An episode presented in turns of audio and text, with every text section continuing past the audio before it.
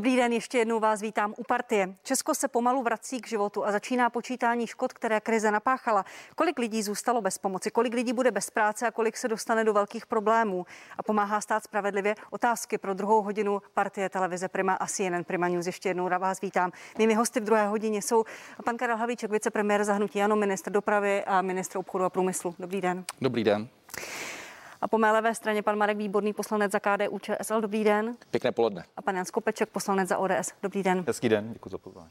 A pánové, eh, od konce února přibylo 30 tisíc lidí bez práce. Podle odhadu ekonomů, například Heleny Horské nebo Jana Švejnera, se nezaměstnanost na konci roku vyšplhá k 6, eh, a 6 desetinám procenta, to znamená půl milionu lidí bez práce. To je i váš odhad nebo pracujete s nějakými jinými predikcemi, pane vicepremiéra?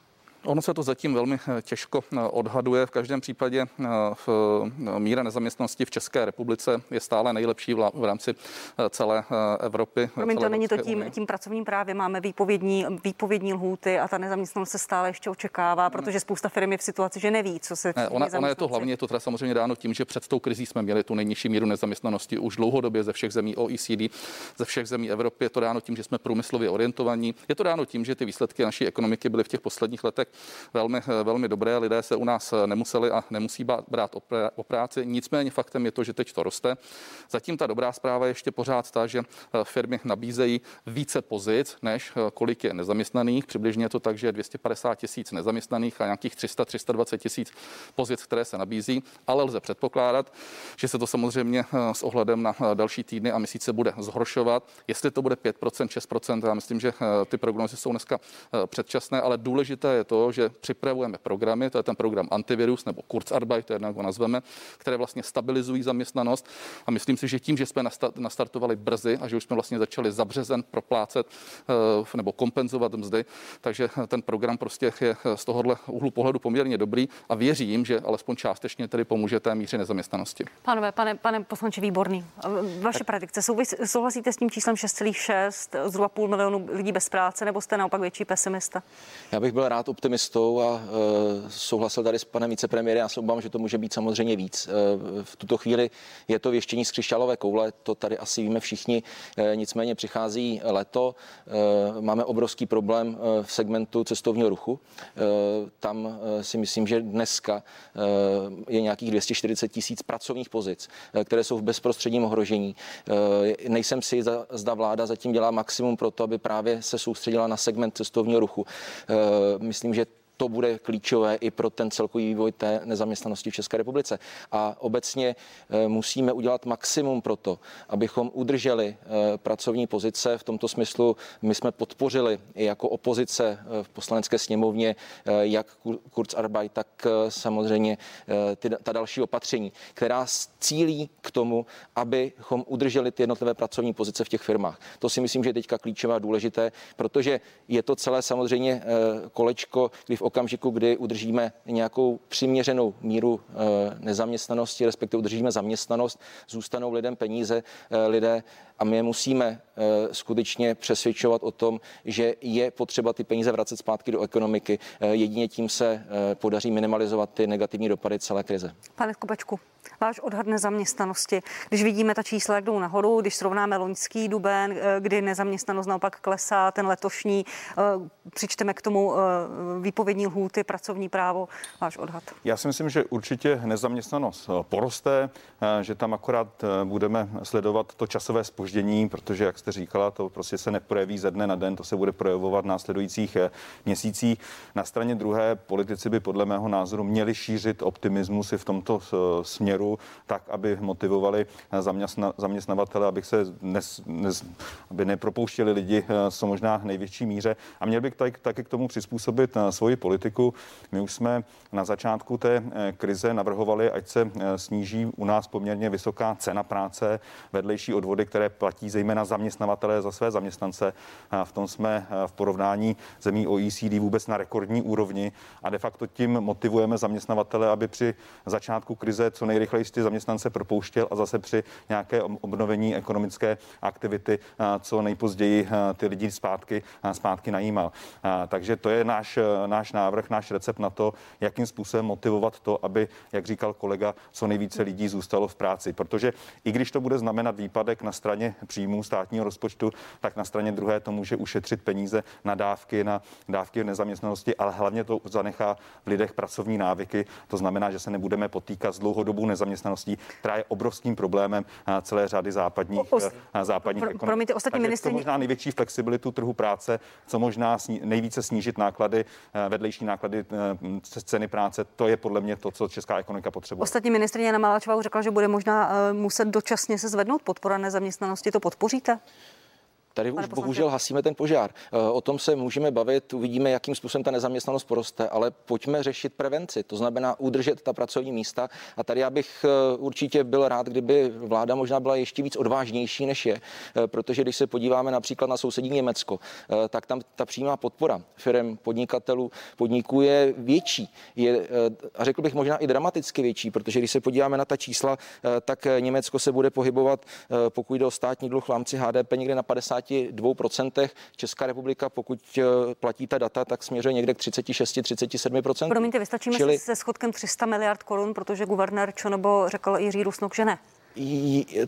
Měla já si, vláda já si myslím, že tady skutečně musíme vidět eh, ty, ty misky vach a to znamená, eh, na té druhé misce vach je udržení zaměstnanosti, eh, to znamená udržení té ekonomické cirkulace, včetně financí ekonomiky. A já myslím, že tady nemusíme mít jako mantru 300 miliard korun, proto říkám, že by v tomto smyslu mohla být vláda odvážnější, tak jako to dělá rakouská vláda.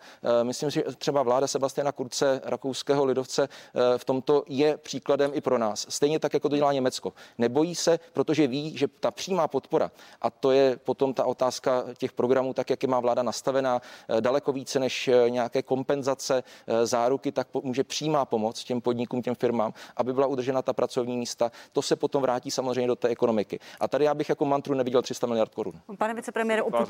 přebytky v době minulých let, na rozdíl od naší vlády. Počítá, toho má z čeho platit. počítá vláda ještě s větším schodkem než 300 miliard korun? Tak nejdřív k těm přebytkům, tak víte, že jsme za poslední 4-5 let, když to zprůměrujeme, eh, se pohybovali někde na eh, plus minus vyrovnaném rozpočtu, někdy přebytek, někdy malý, malý, eh, malý, malý deficit. Ale teď to, to důležité. Já myslím, že se shodneme na tom, že přes míru nezaměstnanosti je to rozhodně správná, správná páka. Co se týká těch jednotlivých zemí, ono to trošku jakoby glorifikuje. My si to velmi dobře hlídáme.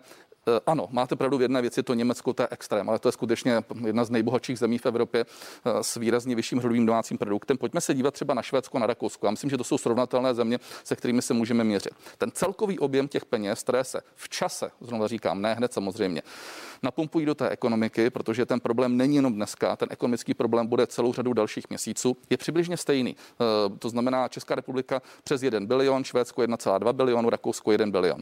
Co se týká teď rozdělení té přímé a nepřímé podpory, drtivá většina zemí, včetně Německa, včetně Rakouska, Švédska a tak dále, to dává právě do záručních schémat, které vlastně umožní udržet hotovost, likviditu eh, v eh, ekonomice. A je to přibližně všude tak, že nějakých 80 až 90 jde do těch záručních schémat. To je to, co třeba eh, teď se schválilo a zítra půjde na vládu. To je vlastně z našeho úhlu pohledu ta třeba COVID trojka, těch 150 miliard korun, které dáváme do té bezprostřední přímé podpory a ona je to nepřímá podpora pro firmy, ale přímá ve smyslu dopadu na rozpočet v nějakém čase.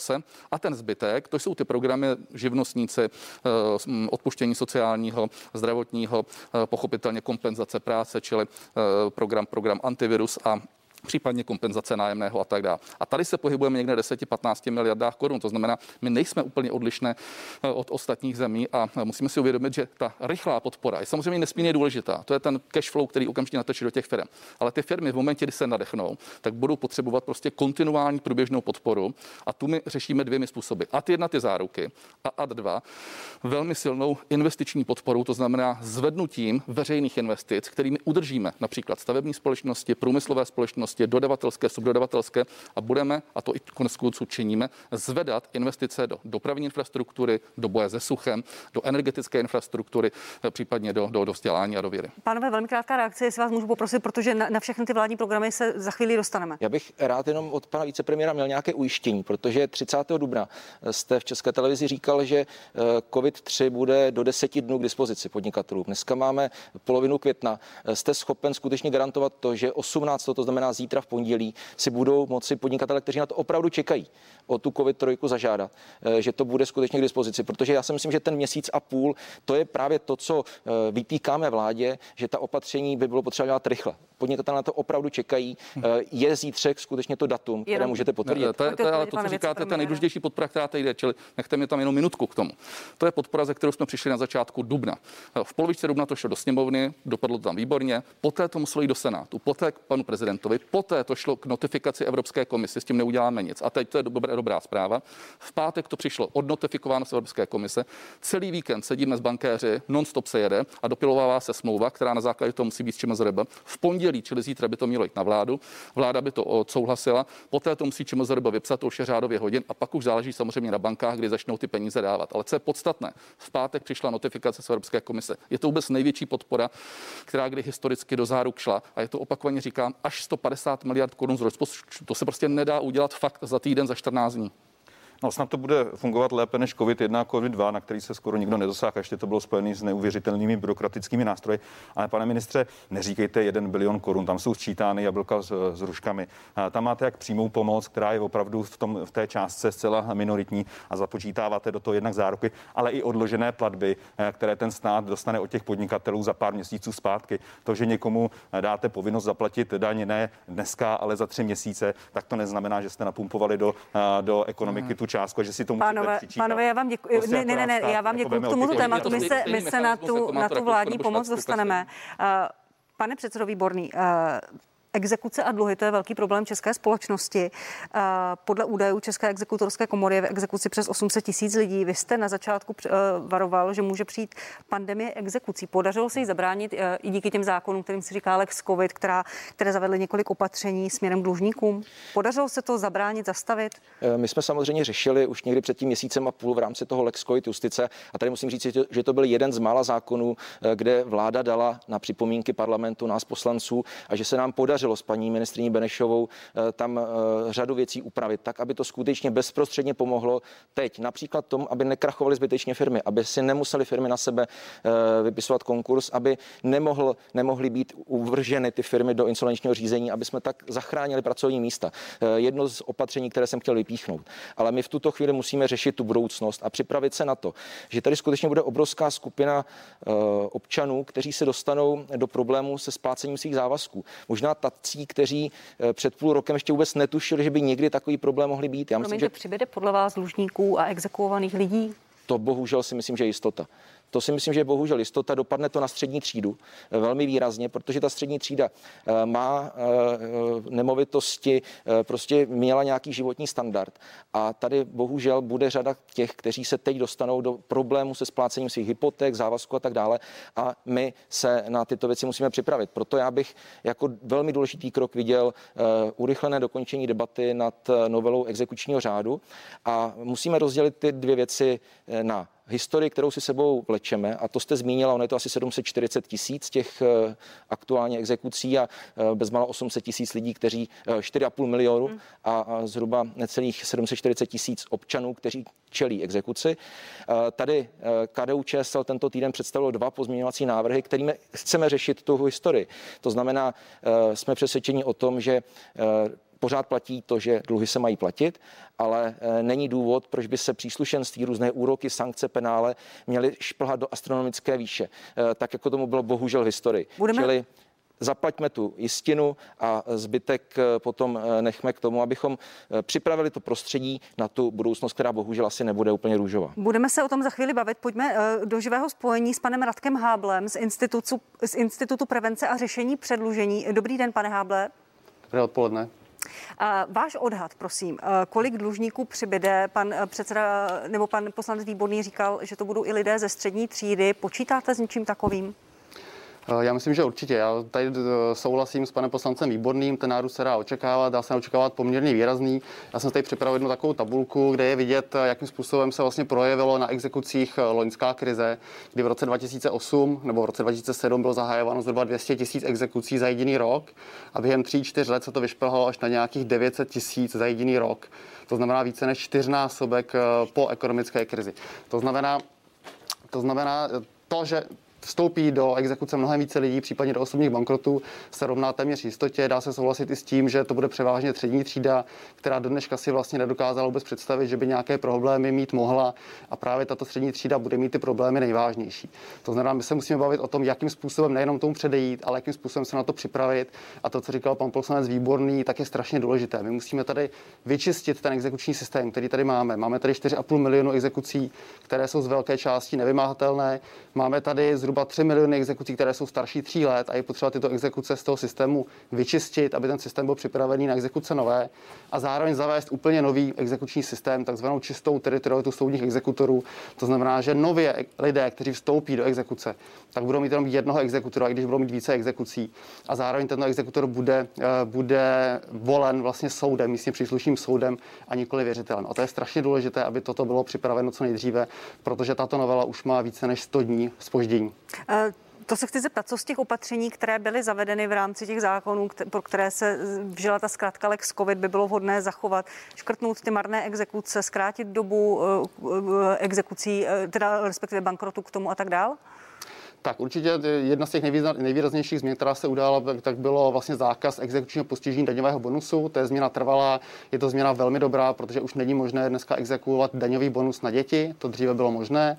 Velmi výrazně se upravily eh, srážky z odstupného, dříve bylo možné, když člověk dostal odstupné vlastně při výpovědi třeba pěti platů, tak se z toho vypočítala jedna nezabavitelná částka a ta dlužníkovi zůstala. Dneska podle toho, co bylo přijato, tak vlastně dlužníkovi zůstane pět nezabavitelných částek, když dostane odstupné za pět měsíčních platů. Také se velmi výrazně zredukovaly sankce u podnikatelských úvěrů, které dříve zredukovány nebyly. To je taky změna, která je trvalá, která velmi výrazně pomůže. A Dále, co přijato nebylo a co je potřeba, aby přijato bylo, tak je právě zastavení těch starých nevymahatelných exekucí, které, které zatěžují celý, celý vlastně systém, zatěžují soudy, zatěžují zaměstnavatele, zatěžují ty samotné dlužníky, ale i věřitele. Tak je potřeba tento, eh, toto vlastně staré dědictví co nejvíce, co nejvíce vyčistit a zároveň přijmout nový exekuční řád. Eh, říká Radek Hábl z Institutu prevence a řešení předlužení. Já vám děkuji za to, že jste byl s námi ve vysílání nedělní partie. Naschledanou. Děkuji, nashledanou. A já bych poprosila režii o spojení s panem Vladimírem Plášelem, prezidentem exekutorské komory. Eh, dobře, spojení budeme mít za chvíli. To, co tady zaznělo, pánové, eh, dává vám to smysl zastavení těch nevymahatelných exekucí, vyčištění toho systému, aby se mohl připravit pro ten systém nový? Eh, jednoznačně ano. Bude to důležitá součást té novely exekučního řádu. My musíme jednak si poradit s těmi marnými exekucemi, které tady jsou skutečně zaparkované, visí tady 3, 4, taky 10 let a není z nich vymožena ani koruna. Tam se připravuje pozměňovací návrh, který by řešil ty bagatelní, eh, ale pak samozřejmě, a to je důležité, a to je předmětem těch našich návrhů dvou, eh, které jsem tento týden představil, eh, pokud dlužíš státu nebo státním institucím, zaplat jistinu, symbolickou částku na nákladech a máš čistý stůl, to znamená, máš možný životní ekonomický restart. Samozřejmě musíme respektovat také to, že v případě potom, kdy věřitelem je soukromá osoba, takže se vlastně budeme zákonem vlamovat do nějakého vztahu mezi soukromou osobou a tím dlužníkem. Tady jsme přes přesvědčení o tom, že když použijeme eh, ustavení občanského, ustanovení občanského zákonníku a půjdeme tou cestou 1 plus 1, to znamená zaplať jistinu, to znamená zaplať ten dluh, který si měl a k tomu zaplať maximálně a já zdůraznuju to slovo maximálně jednou tolik na tom příslušenství, různé penále, hmm. náklady řízení, úroky a tak dále, tak opět máš čistý stůl a to znamená, eh, ta exekuce je ukončena. Eh, to je i rozdíl oproti tomu vládnímu návrhu, který to pouze zastavuje a ten věřitel se k tomu může kdykoliv vrátit. My chceme jít tou radikální cestou, prostě tu exekuci ukončit, vyčistit to prostředí. Ale co bych chtěl zdůraznit, a eh, tady naprosto souhlasím s Radkem Háblem, musíme vidět i ta další opatření směrem, směrem do toho budoucna. Ne, nebyla tady zmíněna zapomněna jedna důležitá věc a to je chráněný účet.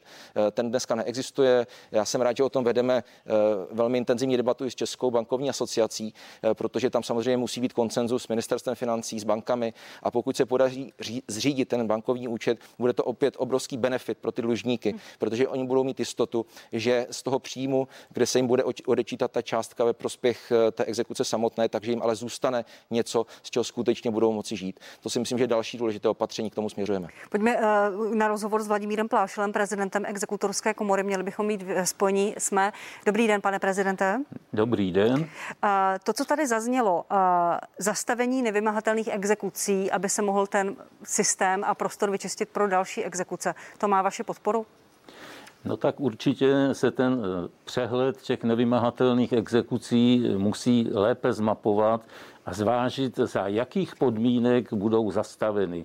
Je tam několik variant, je tam třeba možnost, že by věřitel si mohl za další zálohu vedení exekuce prodloužit. Zkrácení doby bankrotu z pěti na tři roky. Vaše podpora ano nebo ne? No tak my to podporujeme, my jsme vůbec odlužení podporovali, protože ta poslední právní úprava, ta umožňuje prodat veškerý majetek dlužníků a my to podporujeme. Když jsme tady zmínili Lex COVID, to byly ty zákony v tom mimořádném režimu schválené do 31.8. nemůže věřitel podat insolvenční návrh, do 36. je přerušen výkon exekucí movitých věcí. Co bude dál, až ty lhuty skončí? Začnete s výkonem exekucí hned po skončení těch lhůt? No budeme postupovat tak, jak nám ukládá zákon a jak budeme mít zmapovaný majetek dlužníků. Když tady zaznělo od pana poslance Výborného i od pana Radka Hábla, že očekávají nárůst exekucí ze strany střední třídy, to je i váš odhad, pane, pane prezidente? No, je otázkou, kdy budou soudy přisuzovat nějaké exekuční tituly, protože v rámci mimořádných opatření činnost soudů na netrestním úseku byla fakticky znehybněna. Pokud někdo bude uplatňovat za konkrétní osobou jakýkoliv nárok na peněžité plnění, musí si ho nejdříve vysoudit. Pokud nebude mít pravomocný a vykonatelný rozsudek, tak o exekuci nelze uvažovat. Říká Vladimír Plášil, prezident Exekutorské komory České republiky. Já vám děkuji, pane prezidente, za rozhovor. Naslyšenou. A my za malou chvíli budeme v debatě pokračovat. Dívejte se dál na CNN Prima News. Dobrý den, vítám vás po krátké přestávce. Sledujete druhou hodinu partie na CNN Prima News. Ve studiu k nám přibyl ještě David Klimeš, komentátor a analytik aktuálně CZ. Dobrý den, Davide, že jste přišel. Dobrý den, díky za pozvání. Rádo se stalo, já začnu rovnou u vás. Vy jste ve svém komentáři napsal toto. Vládní pomoc začíná být trochu přezdobená, spíš než vládní programy potřebujeme, aby dobře fungovaly ty ohlášené, zatím dost drhnou. Z vašeho pohledu, co drhne nejvíc a kde to nejvíc vadí? Já na úvod pochválím vládu a to, že opravdu na začátku si uvědomila problém, uklidnila vlastně e, zaměstnavateli, zaměstnance, že nějakým způsobem pomůže. Ale myslím, že jsme tři měsíce po začátku krize a v podstatě žádný z těch základních programů podle mě není dotažený. E, můžeme začít u Kurzarbeitu, o kterém si myslíme, že je nějakým způsobem hotov a bude tak dlouho, jak budeme potřebovat, ale není tomu tak. Po této fázi, kdy vlastně dotujeme to, že někdo není v zaměstnání, tak musíme vymyslet to, jakým způsobem budou ty lidi zpátky se dostávat do pracovního procesu a jak stát na to bude přispívat. To absolutně není vyřešeno. Máme tady ošetřovné, tak eh, vláda se neustále přeje, jestli to bude 60%, 80%. Můžeme se třeba dohodnout, že to bude mít nějakou spodní mez, třeba pětistovku a dáme třeba nižší procento. Třetí věc, abych tady nezahlcoval eh, diváky, tak eh, můžeme se třeba bavit o těch, o těch půjčkách protikrizových COVID, které má na starosti pan vicepremiér, to, že asi nejsou úplně dotažené a že teprve teď to základní po dvou v podstatě neúspěších, omlouvám se, tak říkám, ten COVID-3 teď zásadně pomůže, tak teprve všechny detaily se budou muset odladit a pan vicepremiér na tom pracuje. Takže z mého pohledu přidávat další programy teď možná už není smysluplné. Některé bych si dokázal představit, že i zrušíme, jako je třeba eh, pozastavení nebo nějaká ochranné moratorium na nájmy a věnujeme se těm základním a ty dotáhneme. Protože upřímně řečeno, já nemám ani tak strach z těchto měsíců, ale mám strach z toho podzimu, jestli to nebude horký podzim a horká zima, kdy skončí ty rychlé pomoci a najednou tady nebude žádný nástroj, který by reálně zvládnul pomoci té zemi, kde třeba bude půl milionu nezaměstnaných. Pane vicepremiére, chystáte eh, se na to ve vládě, jednak to, co říká pan Klimeš, dotáhnout ty programy, dovysvětlit a, a podnikatelům i lidem říct, co je čeká dál a jednak se připravit na to, co nás možná čeká na podzim, protože vy politici velmi často mluvíte, že ta druhá vlna eh, té epidemie prostě přijde. Tak úvodem. Netvrdím, že všechno, co jsme udělali, jsme udělali geniálně. Pochopitelně. Prostě mm, jsou to eh, stovky a tisíce opatření, které jsme museli dělat. Pojďme si to ale strukturovat. Já myslím, že rozhodují výsledky. Eh, nikoliv prostě okamžitý stav toho, co se komu líbí nebo nelíbí, ať už je to ideologické, ať už je to prostě mediálně nebo jakkoliv jinak. První krok, který byl, byla ochrana zdraví. Myslím, že se tady všichni shodneme na tom, a tady děkuji za to, že se to podařilo. Eh, byli jsme jedna z prvních zemí, která dokázala dostat reprodukční faktor pod jedničku a díky tomu mohlo nastat krok číslo dvě, a to je ekonomické uvolňování tak jako jsme byli kritizováni, mimo jiné i opozicí. Netvrdím, že pány, kteří sedí tady naproti mě. Promiňte, uh, promiňte, pane vicepremiére, já nerada skáču do řeči, ale vy říkáte, zvládli jsme to, ale vy jste to přece zvládli, nebo my, s tím, že se vypla ekonomika, lidé přestali chodit do práce, vydělávat, vyply firmy a, a zůstali, zůstali prostě bez příjmu. A teď čekají, ano, co bude ale dál. Jenom prosím, mě to nechte, já, já to chci dát do soustažnosti. Já taky říkám zvládli, já neříkám vláda, já říkám zvládli, všichni, jak jsme byli.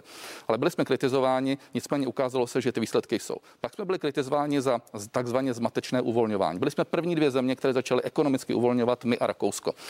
Dnes jsme mezi osmi zeměmi, které jsou nejinspirativnější ve smyslu uvolňování. Eh, inspiruje se Velká Británie, inspiruje se Slovensko ve smyslu toho časového schématu i toho produktového schématu. Ale opět počkejme se na výsledek toho, jakým způsobem to bude. A teď jsme samozřejmě u bodu 3, a to je to, co tady teď řešíme, a to je ekonomická podpora. Já už nechci chodit k těm celkovým číslům, jestli je to bilion nebo pod tím nebo nad tím, jestli to započítáváme záruky nebo nezapočítáváme záruky. Jdeme podle nějakou metodikou, kterou prostě jede třeba Rakousko nebo Švédsko, ale za to si nikdo nekoupí nic těch podnikatelů. S tím bych i souhlasil. Pojďme si rozebrat jednotlivé programy, tak jak tady třeba pan Klimeš řekl. Ale já musím vypíchnout i ty jiné, že? Tak 25. Eh, živnostníci, mám tady čísla, eh, přes 500 tisíc se jich eh, už vyplatilo, 99% všichni, kteří si zažádali, dostane v tom daném, v tom daném období. Za květen už je to 96%, myslím tím z těch 123 tisíc. Následně je to ošetřovné. Už ošetřovného jede ošetřovné jak pro OSVČ, tak pro zaměstnance. Jenom teď řeknu třeba za OSVČ, ty čísla nosím v hlavě ze 68 tisíc 61 tisíc dostalo a těch 7 tisíc neuvedlo nějaké elementární údaje typu číslo účtu a tak dále. Ano, souhlasím s tím, že diskutujeme, jestli to má být 60 nebo 80% ale to přece není to úplně nejpodstatnější. Podstatné je to, že už za březen měli ošetřovné, za duben měli ošetřovné, za květen budou mít a budou mít za červen. A jediné, co se diskutuje, jestli v červnu bude 60 nebo 80% shodli jsme se nakonec na 80, protože zaměstnavatelé měli někdy problém a říkali, někdy to není už motivující, pojďte zpátky na těch 60 To byla jenom diskuze, ale shodli jsme se na 80 80%.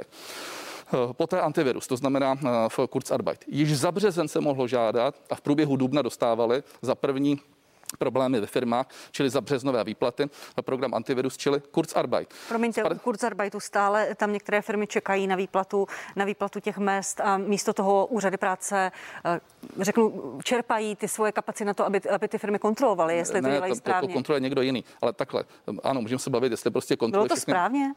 Pojďme se dívat na, na, na jinou věc. Z 50 tisíc žádostí je 97% podepsaných. Ty, které nejsou... Podepsaných, ale nevyplacených. Ano. Oni no. čekají na peníze, ty firmy čekají na peníze, pane ministře. Ano, ale v momentě, kdy se podepíše, tak peníze odcházejí. To znamená, že tam někdy do 14 dnů tam ty peníze dojdou. Uvědomme si jednu věc. My dneska dáváme do té ekonomiky desítky miliard korun a ty musí někdo zúřadovat. Na to tady nebyl ten stát někdy stavěný. To znamená, jestliže tam nepřijde něco do třech dnů, do pěti dnů, do týdne, ano, a já netvrdím, že všechno je geniální. Toto je třeba přiznat, že něco odchází o něco později. Nicméně, ti, kteří to měli v pořádku, ti, kteří měli zúčtování prostě v rozumné době v té první eh, polovině prostě toho měsíce, tak to do toho měsíce v drtivé většině dostali. Teď jsme u těch covidů. Už eh, jsme tady řešili ten covid trojku, to znamená ten velký robustní, který je jako jediný skutečně vysoce efektivní, ale na ten jsme si museli počkat, protože to muselo projít tím kolečkem legislativním. To A ty dva nebyly vysoce efektivní? No ty dva, ty byly efektivní s ohledem na to, co vůbec zvládne ta Českomoravská zároční rozvojová banka. Prosím pěkně, ona zvládala za běžné doby jednu miliardu korun měsíčně. Ještě jednou to zopakuju, jednu miliardu. A teď tam přišlo žádostí za 20 miliard. My jsme byli... Promiňte, pane vicepremiér, ale vy jste vystupoval na těch tiskových konferencích a představoval jste to jako velmi efektivní nástroj s tím, že to pomůže firmám. Tedy se dočítáme, že ty garance jsou 5,4 miliardy korun, to je jedna desetina ne, ne, ne, HDP. Ne, ne, máme, máme v tuhle chvíli, eh, ještě jednou zpátky, eh, v, v tuto chvíli je z covidu dvojky, což je ten nejpodstatnější program, eh, profinancováno řádově 11 miliard korun s tím, nebo schváleno, a to už banky financují, chybí tam ještě asi 4 nebo 5 miliard korun. Ale já jsem říkal jednu věc. Je to efektivní nástroj. Není to tak, jak třeba říkal pan Skopeček, že jenom některé firmy na to dosáhly. U jedničky ano, ale u dvojky, což je ten podstatný program, 50% firm, u některých bank 70% firm, u jiných bank. Ale ještě jednou, ta ČMZRB jede 24 hodin denně, 7 dní v týdnu a natáhla si na sebe desetinásobně víc, než je schopná zvládnout. A přesto udělala za jeden měsíc desetinásobek. Ano, souhlasím s jednou věcí, čeká se déle, mně se to taky nelíbí, ale byly dvě možnosti, protože nebyl zákon ještě. A ten se nedá uspíšit ani Evropské komise. Buď ubrzdíme ty žádosti a nebudeme financovat ty firmy, anebo je přijmeme a bude to trvat o 14 dní, o 3 týdny později. A to si myslím, že nakonec eh, se realizuje a je to správně takto. Tak, pánové, pánové opoziční poslanci, eh, to, co říká pan, pan, pan vicepremiér, zazněla tady kritika, zazněla tady obhajoba. Kde vy největší chybu vidíte v tom, co vláda představila jako pomoc, jak to probíhá? Eh, mně přijde úsměvné, když tady slyšíme to, eh, ten ping-pong o tom, kdo se kým inspiroval, jestli to byla Velká Británie od nás a podobně. Já když si vzpomenu na, ten, na to rozvolňování, kde něco řekl pan náměstek Primula, eh, opakovaně jsme slyšeli něco úplně opačného od ministra zdravotnictví a pak přišla vláda, bylo to zase úplně jinak. Čili tady já bych opravdu byl velmi opatrný. Eh, já myslím, že lidé, občané České republiky jsou výborní v tom, že se dokáží přizpůsobit té situaci, dokáží reagovat na ta opatření, ale co nutně potřebují, rozumět tomu, co vláda dělá. To znamená, eh, my jsme byli svědky opakovaných zmatků, já doufám, že už se tomu vyhneme, protože když lidé vědí, co se po nich chce, jak jsou nastavené parametry, jaká je strategie, tak potom skutečně jsme schopni jako společnost se tomu eh, podřídit. A pan minister správně, nebo pan vicepremiér správně říkal, že to musíme hodnotit podle výsledků. Tak já, když si vezmu čísla COVID-1, COVID-2, eh, tak tam bylo podáno nějakých přes 8 tisíc žádostí a vyřízeno bylo pouhých 1300 nebo necelý 1300. Čili eh, tady já vidím, že ty dva programy skutečně asi nesplnily to, co se od nich očekávalo, protože ta masivní pomoc prostě k těm podnikatelům bohužel nedoputovala.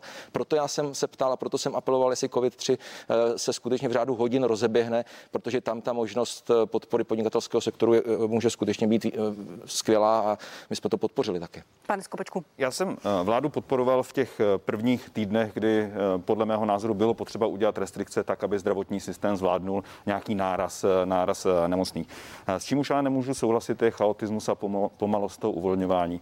Eh, okolní země, přestože ten zdravotní průběh měli mnohem vážnější než my, tak uvolňovali rychleji a myslím, že tam neexistovaly excesy typu, že na jedné straně byly otevřeny hobby markety, na straně druhé malí a střední živnostníci s prodejnami museli mít zavříno, museli mít zavříno kostely, kam nemohli jít lidi na bohoslužbu. To si myslím, že je něco neuvěřitelného. Měli jsme zavřená kadeřnictví, což je základní služba, kterou každý potřebujeme. Pan minister, protože mu volali lidé otevřel eh, kadeřnictví pro psy. To si myslím, že prostě nesvědčí příliš o systémovém přístupu vlády. A proč to říkám? Přece je jasné, že všechny tyto pomoci, které vláda více či méně úspěšně, více či méně s byrokratickými eh, opatřeními nároky dělá, tak přece jsou jenom pomocí. Eh, to, aby se ta ekonomika rozběhla, aby byli ty zaměstnanci, aby se nepropouštělo, aby jsme znovu začali normálně žít, tak proto potřebujeme co nejrychlejší a co nejsystémovější uvolňování. My se prostě musíme snažit, aby ta země se dostala co nejrychleji do normálu. Protože všechno, co ta vláda dělá, všechno, co přerozděluje, může pomoci na týden, na měsíc, na dva měsíce tak, aby skončilo třeba co nejméně živnostníků. Ale každý týden, každý měsíc, kdy ta eh, ekonomika bude zavřená, eh, kdy lidé budou mít strach už jenom protože třeba nosíme nesmyslně roušky eh, i ve venkovních prostorech, tak to bude dostávat tu zemi do stále záporných čísel. Takže to je potřeba těm lidem vrátit důvěru, odstranit ten strach a motivovat lidi i podniky, aby jsme se vraceli do normálu. Co se týče těch opatření, tak pan minister, pan vicepremiér tady zmiňuje Velkou Británii. Pane premiér, ve Velké Británii existuje jedna webová stránka, kde si každý může, eh, kterou si každý může najít a tam má eh, systematicky popsáno, jaké všechny eh, podpory ze strany státu může získávat. Když je vyplní, tak velmi okamžitě, rychle v řádu dnů a týdnů dostával pomoc. V České republice žádná taková webová stránka neexistuje. Něco dělá MPSV, něco dělá ministerstvo průmyslu, něco dělá ministerstvo financí a člověk opravdu a ten podnikatel podnikatel, který dneska řeší jiné problémy, musí věnovat neuměrné množství času, aby se tou byrokratickou zátěží, která je s tou, která je s tou pomocí spojena, aby se s ní vůbec nějakým způsobem přes ní, přes ní dostal. Takže já nechci kritizovat to, jestli Německo má více eh, nebo méně. V tom asi soupeřit eh, nemá smysl, protože každá ta země má opravdu jiné ekonomické podmínky, ale v čem soupeřit můžeme, je systematičnost a jednoduchost toho, jak se k té pomoci podnikatele mohou dostat. A v tom Česká republika opravdu tak, nechce. Pojďme to strukturovat. Já už nechci řešit hobby hobby markety ani salony. Prostě, pane vicepremiére, to, co tady zaznělo, že ta pomoc je pomalá a byrokratická.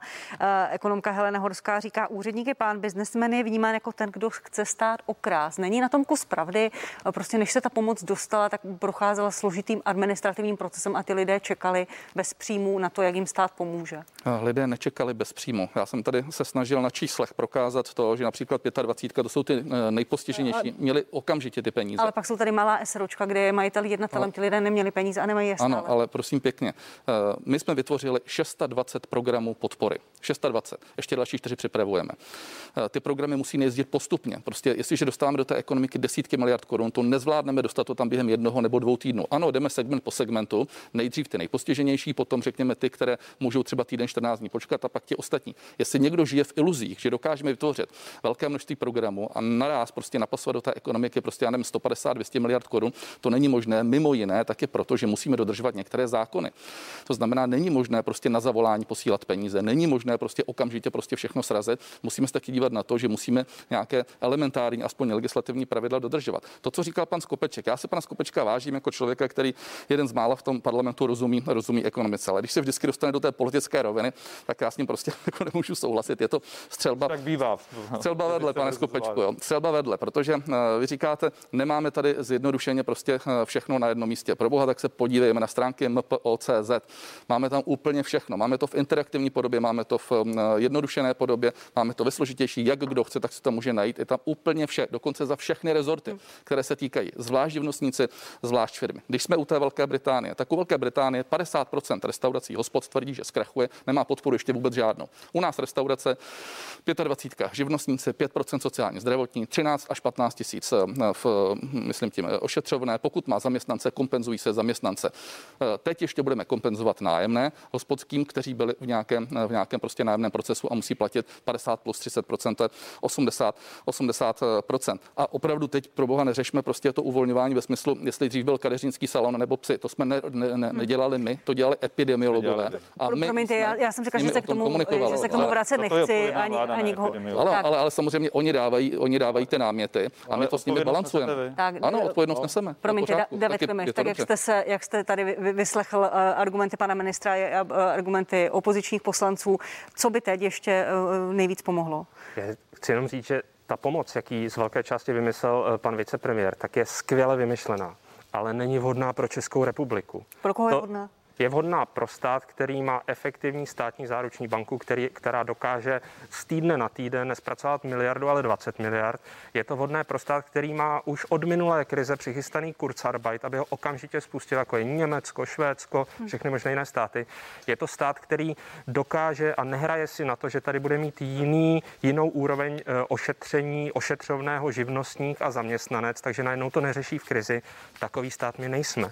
Proto jsem od začátku, jak jakkoliv chápu eh, to kouskování, udělejme 30 programů a ono se to časem proplatí, tak jsem psal a navrhoval, Nehrajíme si na to, že to Česká republika zvládne. Pojďme odpustit sociální pojištění, DPH a pozastavme e, zálohy na e, daň z příjmů fyzických i právnických Pánové osob. výborný kývou. Snižování je ta cesta. V té chvíli nemusíme říct, jakým způsobem se to sníží. Nemusíme dokonce říct, že se to celé odpustí, ale řekněme, podle toho, jak se vám propadnou tržby, tak příští rok zúčtujeme. Je to jednoduché, to cash flow zůstává v těch podnicích a nedostáváme se do těch situací, a tím se vracím na začátek, že prostě my nevíme, co tady bude v létě. Ty konkrétní situace jsou takové, že finanční ředitelé mají stále ty stovky výpovědí, které prostě buď podepíšou nebo nepodepíšou a vše závisí na to, jak bude vypadat Kurzarbeit po květnu. A my to nevíme. Jakkoliv chápu, že je to těžké. Ale víme, jak bude. A stejně tak je složité, prostě ošetřovné. Ono nějakým způsobem doběhne ale jaká bude ta realita? V létě budou chtít firmy, aby ty maminky se rychle vrátily do práce a dodělali, co, eh, co, co by měli dodělat. V té chvíli nebude už ošetřovné, nebude škola a nebude z epidemiologického hlediska úplně vhodné posílat ty děti třeba k babičkám a dědečkům. V té chvíli mě opravdu zajímalo, jak ta situace se bude řešit. Já chápu, že stát nemůže pomoci všem, ale ta nejjednodušší varianta je, Nechte si ty peníze, my si pro ně dojdeme, ale dojdeme si pro ně za rok, podle toho, jak jste se s tou krizí vyrovnali. A to si myslím, že pro Českou republiku by bylo to nejvodnější, protože my prostě nedokážeme přes eh, všechny ty byrokratické systémy nyní včas to administrovat. A já chápu, že s tím, mm, že pan vicepremiér dělá maximum pro to, aby se to rozeběhlo, no ale prostě se to rozeběhne pozdě. Tak, pane, pane vicepremiér, poprosím vás možná o krátkou odpověď, ať stihneme ještě jednu 40, téma. 40, 43 miliard už vlastně šlo do té ekonomiky ve smyslu přímé i nepřímé podpory, 26 miliard šlo na ty přímé programy, 17 šlo přes eh, záruky. Ale to, co říkáte, to by nestačilo, prosím vás. Nežijme v iluzích, že když nezaplatíme sociální, případně zdravotní, což by nebylo dobře to zdravotní, a nezaplatíme třeba eh, v daň z příjmu, že nám to bude stačit. Vysvětleme, prosím vás, na ošetřovné. Oni potřebují hotovost, oni to potřebují natankovat, oni to potřebují napumpovat ty peníze do sebe. Stejně tak ta 25. Když jim řekneme, že nemusíte zaplatit daň, což mimo jiné jsme jim řekli, a všichni živnostníci se mohli odložit daň a nemusí platit, ale navíc ještě chtěli a opozice to chtěla po nás, aby se dalo 30 tisíc. Ale to je to, to odložení. To je odložení. To je odložení. Potřeba, my jsme Ale- ale navrhovali pozor, už ale- v březnu, jsme ale- navrhovali pánové. daňové prázdniny pro OSVČ. Pánové. Na předchozích projednávání sněmovny jsme navrhovali odložení záloh za DPH. Prostě proto, že ty peníze zůstanou u těch firm rovnou, zlepší jejich cash flow a nemusí se čekat na ten složitý přerozdělovací proces, ale který navíc odbouráme stojí celou tu byrokracii. peníze. Ale pánové, daň z příjmu, přece to víte, za rok od všech živnostníků dělá 5 miliard korun. My jenom na 25 jsme za měsíc vyplatili 17 miliard. Čili kdyby jsme jim řekli, my ti to neodložíme, ale odpustíme, tak mají čtyřnásobně méně. Pozor, než já nekritizuju dostali. 25. To je naopak jeden z programů, který opravdu funguje. Ne, No, ale, ale ošetřovné, ošetřovné stejné. ono je to Pane celé- ministře, přece vždycky platí lépe nechat ve firmách peníze, než je vybírat složitě přes daňový Ale ono by to nestačilo. a složitý veřejný sektor je přerozdělovat, protože to je nespravedlivé, stojí to peníze navíc a je to pomalé. Ty, ty peníze, které bychom nechali ve formě daní a sociálních odvodů u firm, tak jim zlepší cashflow okamžitě. Během a je to o té důvěře. Je to o té důvěře vůči těm podnikatelům, živnostníkům, živnostníkům. živnostníkům jsme zrušili zálohy na sociální zdravotní, neplatí ani korunu na 6 měsíců. Jenomže to dělá pro každého živnostníka jenom 5 tisíc korun, zatímco eh, v, v, na těch 15, respektive 25 tisíc je prostě x násobek toho. Čili my, když mu to zrušíme, tak mu to nemůže, nebude bohužel Nikdo stačit. nechce nic rušit. Nikdo nechce Nikdo nic nechce rušit. nic rušit. Tady ani slovo o tom nepadlo. No ne, ale Pánové. jak, jak k ním dostanete ty peníze? No, že mi je necháte. No, no ne, ale já říkám, že když mu je dneska nechám tím, že to nezaplatí, chtít tak je to významně méně, než kolik Jo, jsme to mu dali. Tom je ten rozdíl. Tak, eh, pane ministře, vy jste včera připustil, že by stát mohl koupit 100% podíl ve společnosti Smartwings. Kolik to bude stát? Eh, My jsme eh, pouze řekli, že to je jedna z variant. Já Ano, a máte spočítáno, kolik to bude stát? prosím, nechte mi to jenom, jenom to říct. Od začátku říkám, že Smartwings, respektive čes, české aerolinie, eh, lze řešit eh, třemi způsoby. Stejně jako u ostatních firm, což je záruka, ale pozor, ta tam dneska je neaplikovatelná na rozdíl od ostatních firm, protože je mimo ten rámec prostě té státní podpory.